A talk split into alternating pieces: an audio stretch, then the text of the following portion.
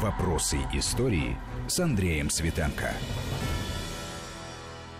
Сегодня мы поговорим о таком интересном, важном и достаточно малоизвестном эпизоде или событии гражданской войны в России 1918-20 годов о мятеже Чехословацкого корпуса. Ну, так или иначе, это все присутствует. Белочехи, Гашек, э, Красный. Вообще, что это было за событие, насколько оно повлияло на внутриполитические расклады в России. У нас в гостях э, Василий Цветков, профессор Московского государственного педагогического университета, доктор исторических наук. Василий Жанович, приветствую вас. Здравствуйте. Ну, действительно, наверное, все-таки предысторию надо обозначить, как и откуда взялись в глубине сибирских руд, можно сказать, да, такое большое количество чехов и словаков, граждан Австро-Венгерской империи на тот момент. Да, э, но тут только надо сразу, вот, наверное, заметить э, важную такую деталь. А не только граждан Австро-Венгерской империи, но и граждан Российской империи. А, потому что если брать вот как раз истоки а, формирования э, того, что потом стало называться Чехословацким корпусом, то это добровольцы из э, числа как раз и граждан России, граждан Российской империи, и тех граждан Австро-Венгрии, которые на территории Российской империи оказались в момент начала Первой мировой войны.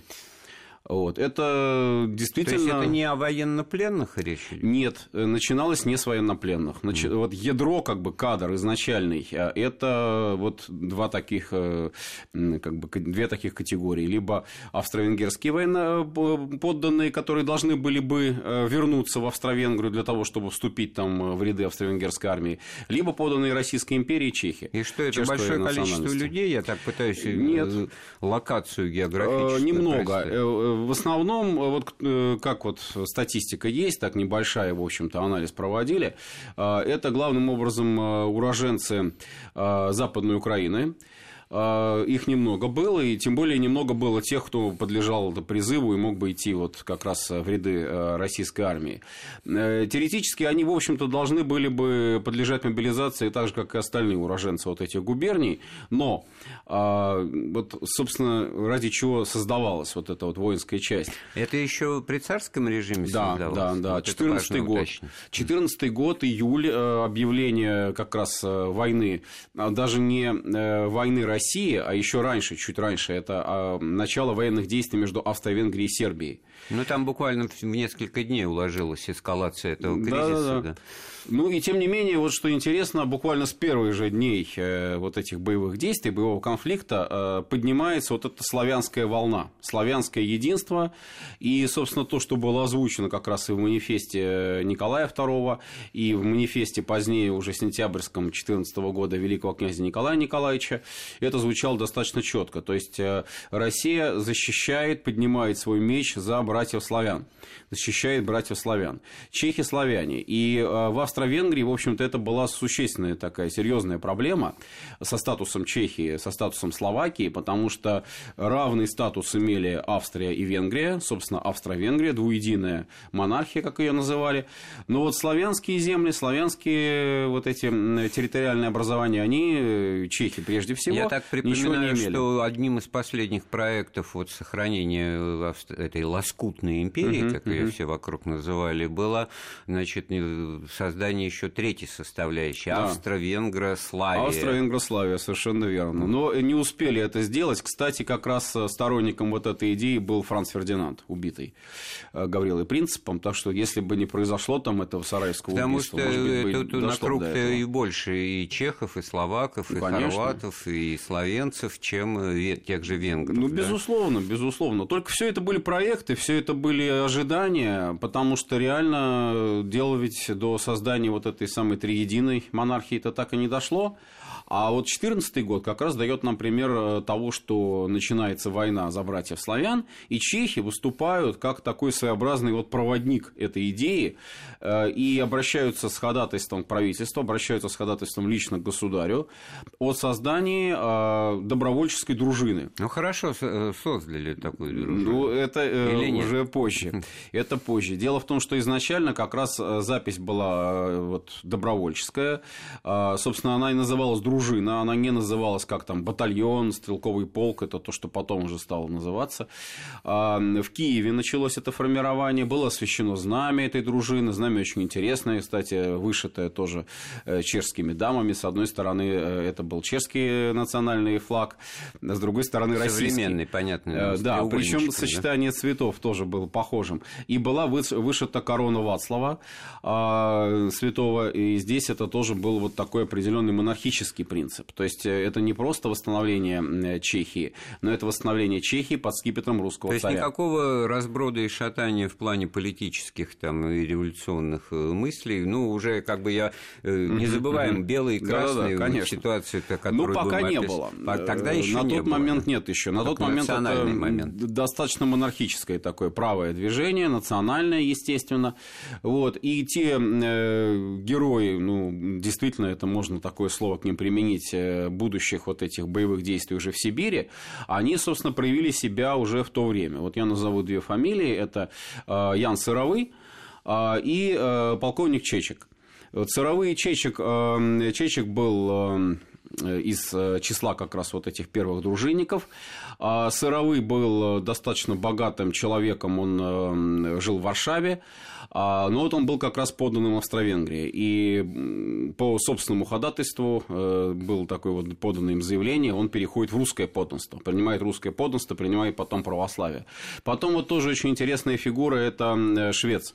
А, полковник Швец, а, человек, который действительно вот во время боевых действий на Волге уже в 18 году, он, по сути, там держал фронт, а, много очень делал как раз вот для того, чтобы э, чехи действовали успешно.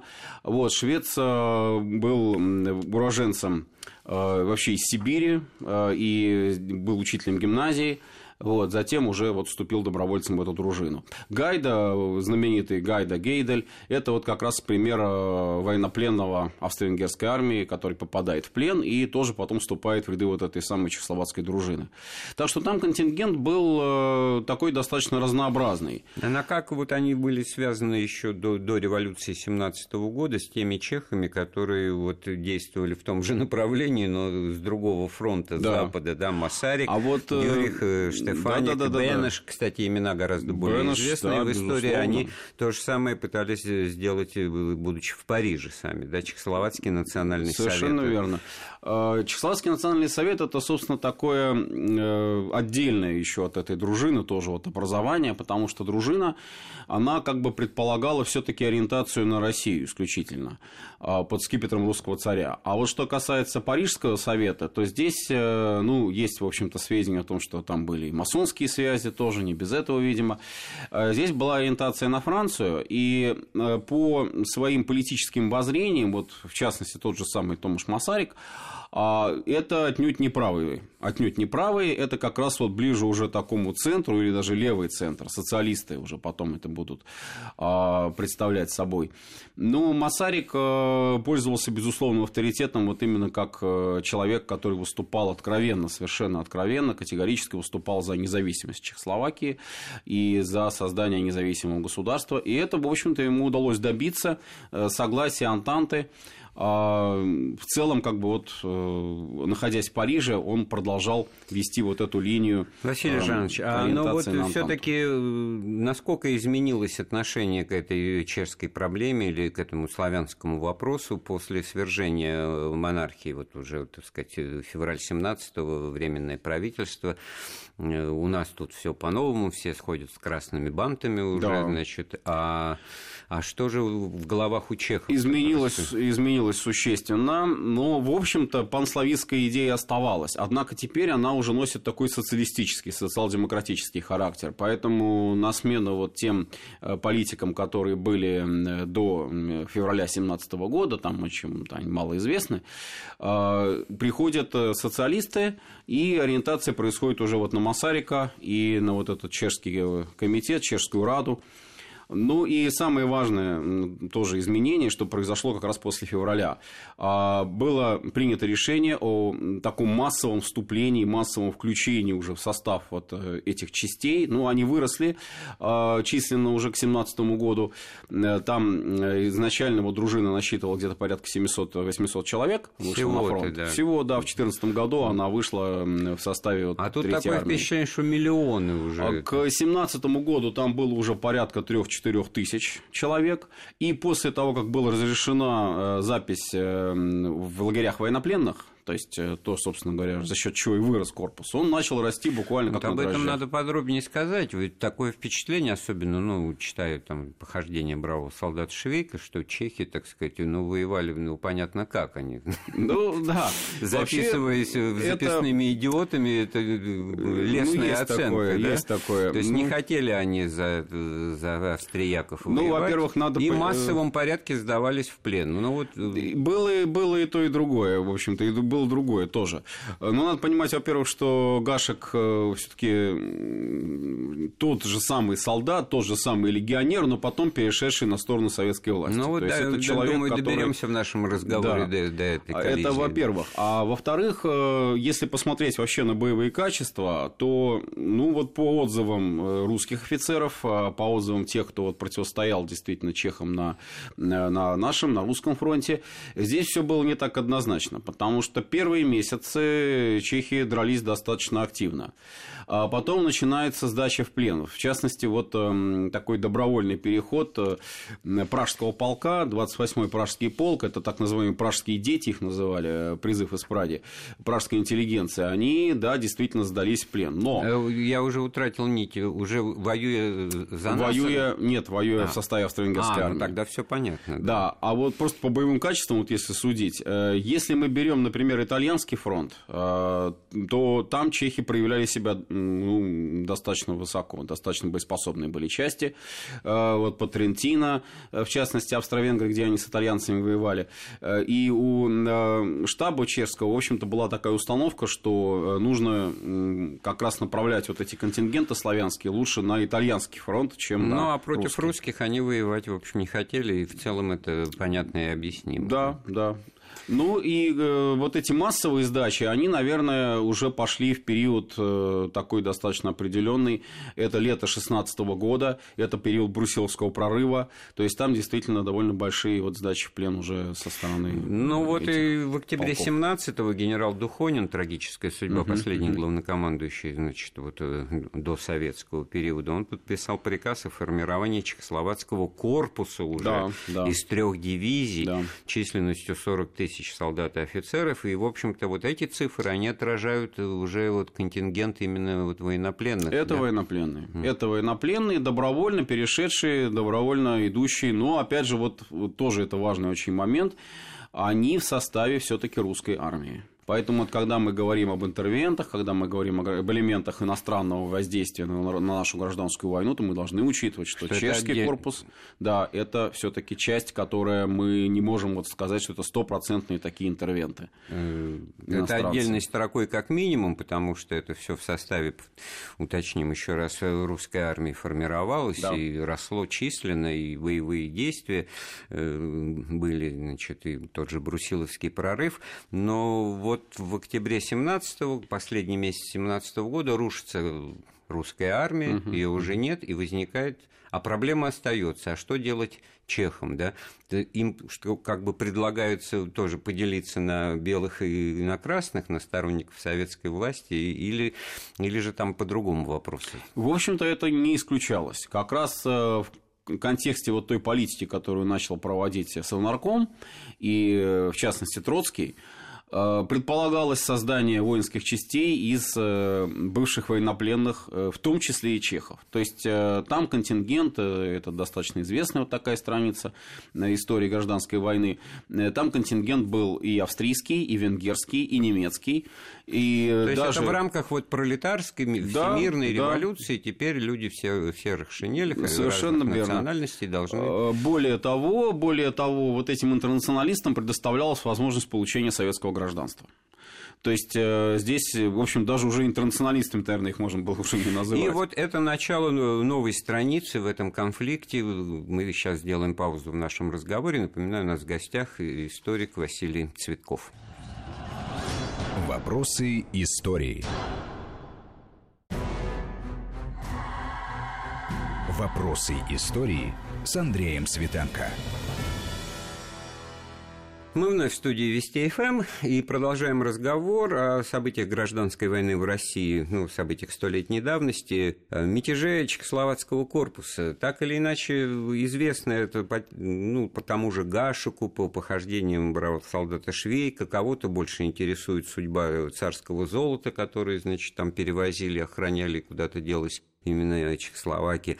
И вообще вот эти уже коллизии, происходившие на Урале, в Сибири, на трассе Транссибирской магистрали, это ну, апогей этой проблемы. Мы сейчас с Василием Жановичем Цветковым, профессором Московского государственного педагогического университета, этот разговор продолжим. А продвигаясь последовательно, так чтобы было всем понятно более-менее, о чем идет речь, мы добрались до Октябрьской революции, и в результате вот это уже, наверное, 100 тысяч э, чехов, э, людей с оружием в руках, находившихся на территории России, почему-то они вот как-то все где-то в глубине там страны оказались. Да.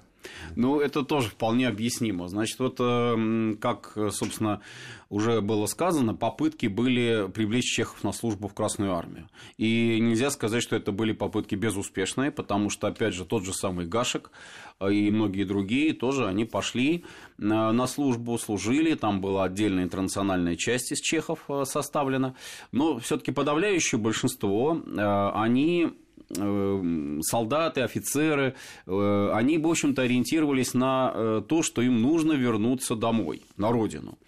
Здесь это не просто... А Чехословакии еще в тот момент, весна 18 -го года, еще нет. Еще нет, еще есть и Австро-Венгрия. Так да. тут, тут и интересно как раз какой момент выделить, что им вот это возвращение на родину предписывалось через линию фронта.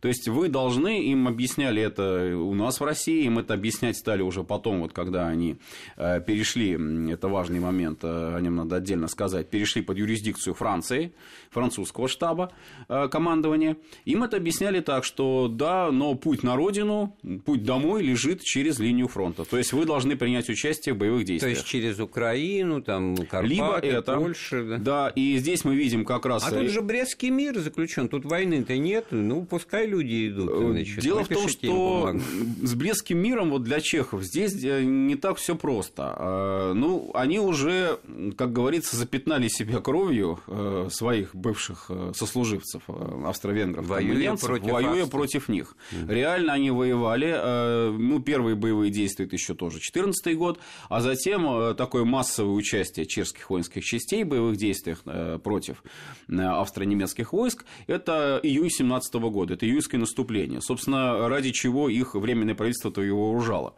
Вот. И все, они уже вот этот рубеж перешли. Это уже возвращаться назад им нет пути, их расстреляют. Это понятно совершенно. Они уже не военнопленные. То есть расстреляют не у себя в, Чехии и Словакии, а да. расстреляют немцы, которые расстреляют оккупировали немцы, Украину. Оккупировавшую Украину, да, их и, и австро-венгры тоже, mm. которые продвинулись, тоже участвовали в оккупации этих э, территорий. Вот. А поэтому реальная возможность либо идти э, к себе на родину через Россию, но Россия в состоянии Брестского мира уже все, она не нуждается в их помощи, либо переходить уже в какую-то другую юрисдикцию. Собственно, и вот произошло то, что произошло. Они переходят в ведение французского э, штаба не без помощи Масарика, того же самого, который просто буквально пародии обивал в Париже и добивался того, чтобы вот этот контингент, э, именно чешский корпус, потому что там и другие были тоже воинские части, части, там польский корпус был. Но вот Масарик лично добился того, что Антанта, Франция берет ее Ах, под Хорошо, свою а что Троцкому? Это Антанта, этот Масарик, мы с ними уже, так сказать, грубо а Троцкому, говоря, расплевались. Троцкому да. ничего. Троцкий, может быть, мог бы как-то использовать Чехов э, до 3 марта, потому что и тоже это были попытки реальные. Когда вот мы говорили там, э, допустим, о боевых действиях, то здесь уместно вспомнить и февраль 18 и в март 18 И в это время чехи тоже вместе с Красной гвардией, что интересно, вместе с э, армией Советской Украины, они воюют против немцев. В частности, вот эта знаменитая битва под Бахмачем, когда на арьергарды уже чешского корпуса нападают немецкие войска, пытаются взять как бы окружение, чехи прорывают окружение вместе с Красной гвардией. И Антонов Овсеенко лично выносит благодарность чехам за то, что они так хорошо вот вместе с красногвардейцами, с красноармейцами воюют.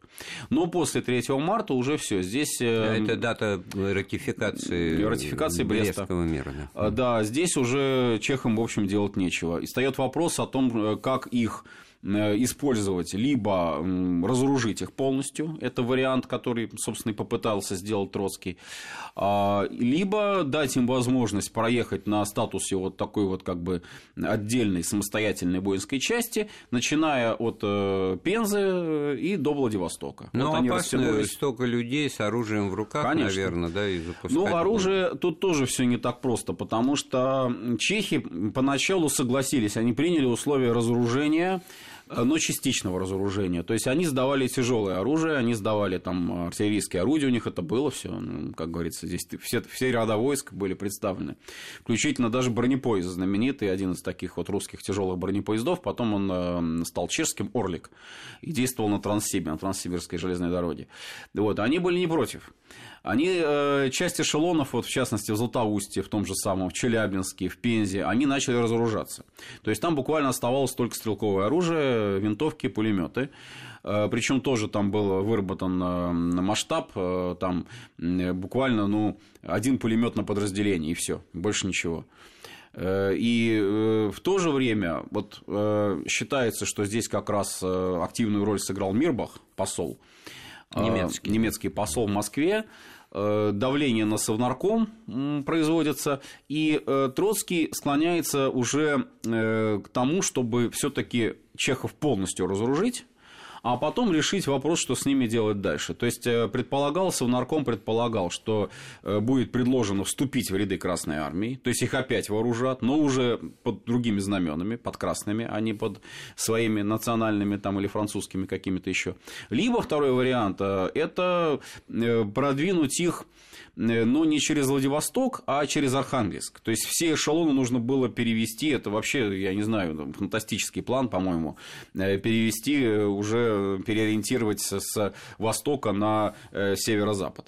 Э, вот так вот. И это все не в стерильной ситуации, а в ситуации уже нашей Растущей гражданской, гражданской войны. войны. Вот да. именно, конечно. И конечно. вне этого они просто оставаться не могли. Э, не могли, хотя Масарик четко, категорически совершенно э, в обращении своим к легионерам а, заявил, что вы должны придерживаться нейтралитета. То есть нейтралитета, не вмешиваясь ни в одну из сторон противодействующих. Василий Жанович, я так чувствую по вашему рассказу, что мы к какой-то кульминации приближаемся ожидаем, да, что-то должно именно. произойти, именно. что ситуацию в корне поменяла. Это, это вот кульминация действительно была неизбежна, и произошло это все в Челябинске 14 мая 2018 года, так называемый Челябинский инцидент а когда, ну, буквально, наверное, бытовое такое столкновение, бытовой конфликт, можно его так назвать, а, проезжавший эшелон чешский, и э, стоящая на станции э, Челябинской толпа э, немецких и венгерских военных.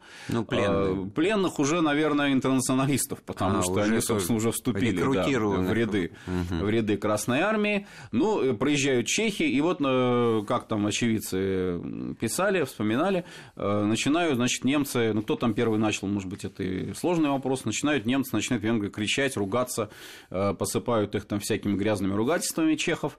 Вот, и э, один из венгров берет слиток, значит, чугунный такой вот, и бросает его в проходящий чешский эшелон. Э, задевает чешского солдата, чешский солдат был тяжело ранен. Э, чехи тут же останавливают поезд, э, находят этого венгра, который бросил этот слиток э, чугунный, и устраивают над ним самосуд, убили его. Тут же, значит, Челябинский совет требует суда, требует разоружения. Зачинщики чехи арестованы. В свою очередь, эшелон требует освобождения этих зачинщиков чехов. Вот, ну и все. Ну, как снежный пошло-поехало. Да, да, да. А, а куда вот пошло-поехало? Поехали бы они дальше на этом поезде во Владивосток, и быстренько все там за две недели бы закончилось. Вот. А здесь как раз уже приказ Троцкого. 27 мая э, четкий документальный приказ о том, что либо чехи разоружаются полностью, либо э, к ним будут применены самые жесткие меры вплоть до расстрела. Вне, вне закона. И, да. и они в этой да. ситуации выбирают и они в этой ситуации выбирают восстание, выбирают то есть это мятеж. их собственные действия, то есть они не, не обслуживали интересы каких-то других политических сил, вот Пока этого нет. Камуча. Там, Пока еще нет. нет. Э, более того, обязательно нужно иметь в виду, что белое подполье, вот, которое, собственно, создало потом Сибирь, областники вот эти сибирские, казаки вот эти казачьи, офицерские ячейки, офицерское подполье в Сибири на тот момент, а подполье белое в Поволжье, они на чехов не очень-то и надеялись. Они, в принципе, надеялись больше вот на координацию усилий там, с Францией, с той же Англией. Но этот корпус, он для них был, ну вот он едет и едет. Mm. И э, выступили бы все равно. То есть, по-любому там готовили восстание, но уже где-то там в районе, может быть, июля-августа. Сделаем очередную паузу в разговоре, mm-hmm. оставим интригу еще на несколько минут и продолжим разговор чуть позже. Вопросы истории. Вопросы истории с Андреем Светенко. Продолжаем э, разговор о мятеже Чехословацкого корпуса с доктором исторических наук Василием Цветковым. Итак, значит, вот нарыв или ситуация, значит, ну, взорвалась, э, и чехи оказались объявленными вне закона, советской mm-hmm. властью, mm-hmm. приказ Троцкого, они где-то вообще непонятно в транзитном состоянии находятся, вот в буквальном смысле на колесах передвигаются в сторону Владивостока, эшелоны растянуты, значит, на протяжении сотен километров, и, и просто непонятно, как им сохраниться как организации. Да? Кто против них в этом смысле в тот момент э, выступает активно, воюет и нейтрализует их, так мягко говоря? Ну, здесь как раз э, уже четкие указания того же Троцкого о том, что отправлены будут э, надежные красноармейские части, которые должны будут разоружить просто-напросто вот эти контингенты. И начинаются столкновения. Не только в Челябинске, начинаются столкновения в Пензе, в Златоусте,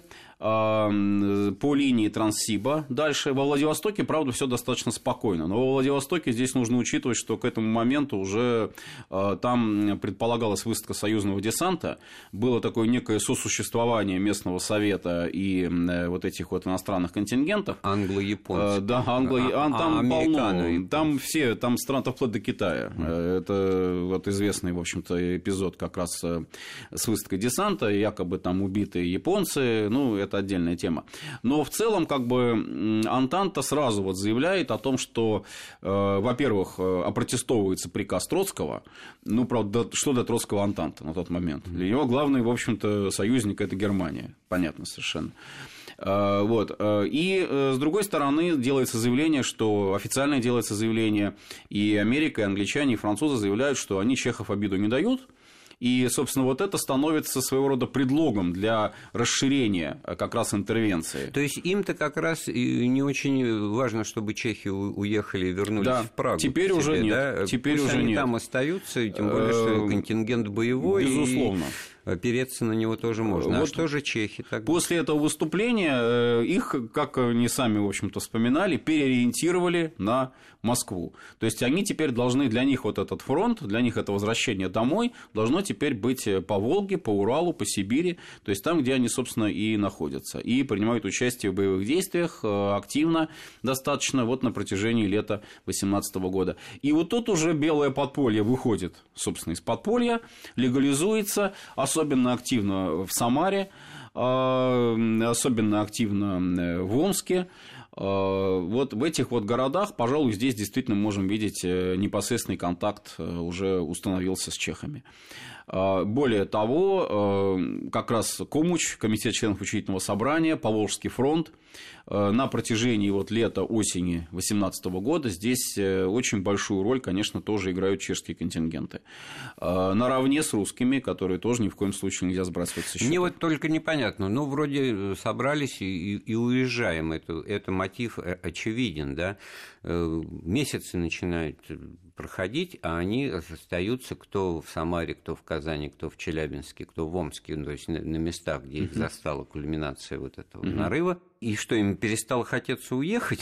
Нет, нет, отнюдь. То есть э, здесь просто вот как, война против большевиков – это война э, с э, теми политическими силами, которые являются союзниками Германии. Я понимаю Гашика и других красных чехов, да. хотя их так не называли. Это, так сказать, ну, выбор, это судьба, это, конечно, они потом там возвращались или нет, но это, так сказать, логика действий в рамках идеи мировой там, революции, с которой они вернутся в родную Чехию. Угу. А вот для белочехов, как их стали теперь называть, значит, какой интерес э, здесь гробится, грубо говоря, если с самого начала было понятно, что все согласны, что им надо вернуться на родину. Ну, пока идет война, пока идет Первая мировая война, то есть здесь советская власть для них это все равно, что Германия, это все равно, что Австро-Венгрия. Тем более, что действительно у них были боестолкновения и с интернациональными Я боюсь, что отрядами. мы не, не успеем закончить Первую мировую войну Нет, в а здесь как вот раз уже как раз ноябрь 18 А это вот и есть тем, э, тот самый рубеж, после которого чехи с фронта уходят. И вот тут уже оставить их на фронте русской гражданской войны практически невозможно.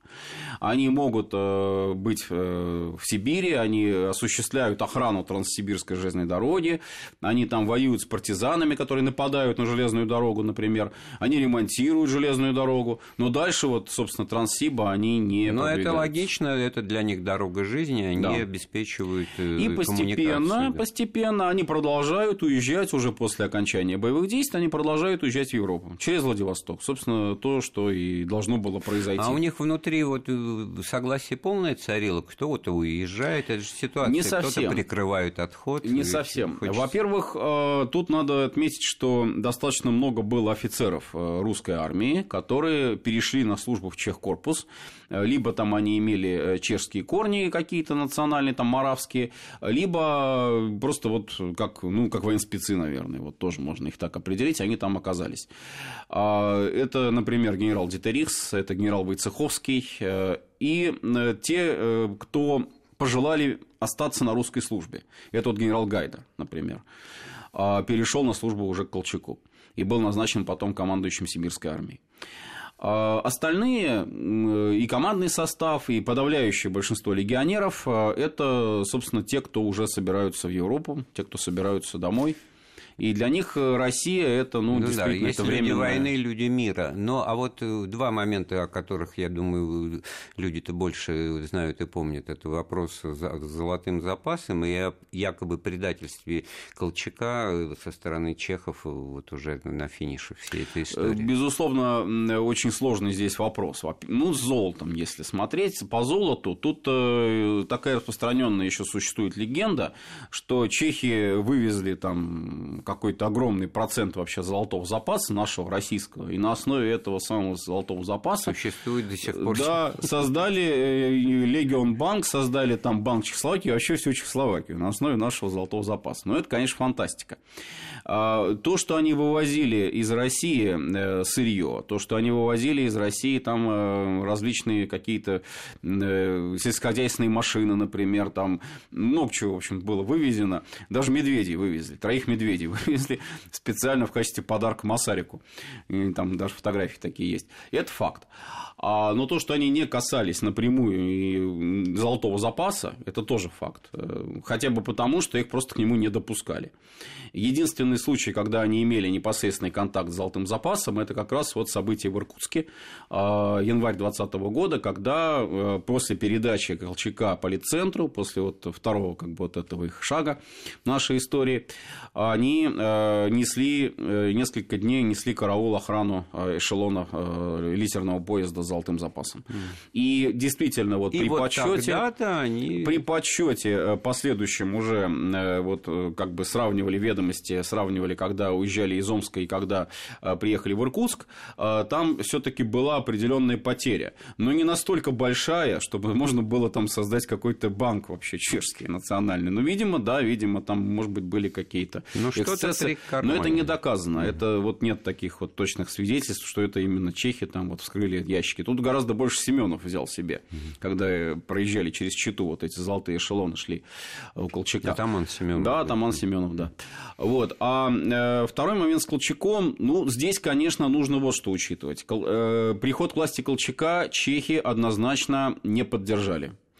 А, поскольку они социалисты, вот мы уже говорили об этом, здесь у них ориентация ну, была на социал-демократию, такие да? достаточно левые политики у них были, и сами они, в общем-то, тоже, многие легионеры сочувствовали а, как раз социалистическим идеям, то они осудили переворот Колчака.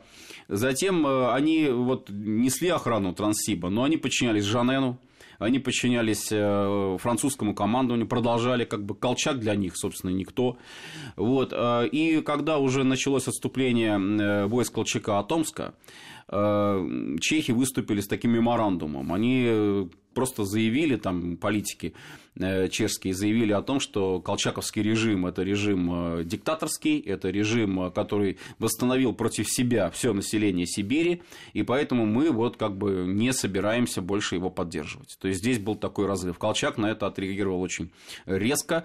Он заявил о том, что этих чехов, этих наших военнопленных, он так их прямо и назвал, с ними церемониться мы не будем. Ну вот это вот, наверное, корни того явления, того конфликта, который Но потом привел это к, тому, что ситуация это была сложнее, чем дважды два, Конечно. и не две стороны противоборствовало, а гораздо больше, и в этом смысле все друг на друга э, наслаивалось. И в результате, так, чтобы с Колчаком тоже было понятно, они его, так сказать, к стенке не ставили, они его передали... Нет, они передали, причем они передали по указанию Жанена, который был их непосредственный э, начальник. Э, то есть для них Колчак, да, действительно, это своего рода такой пропуск на восток, пропуск во Владивосток, что они не скрывали, но но вот э, там как-то вот э, по воспоминаниям, кто с ними вот общался, да, русские офицеры те же самые, они говорили, что ваш Колчак, он э, на, на, против себя восстановил все население Сибири. Чего вы хотите?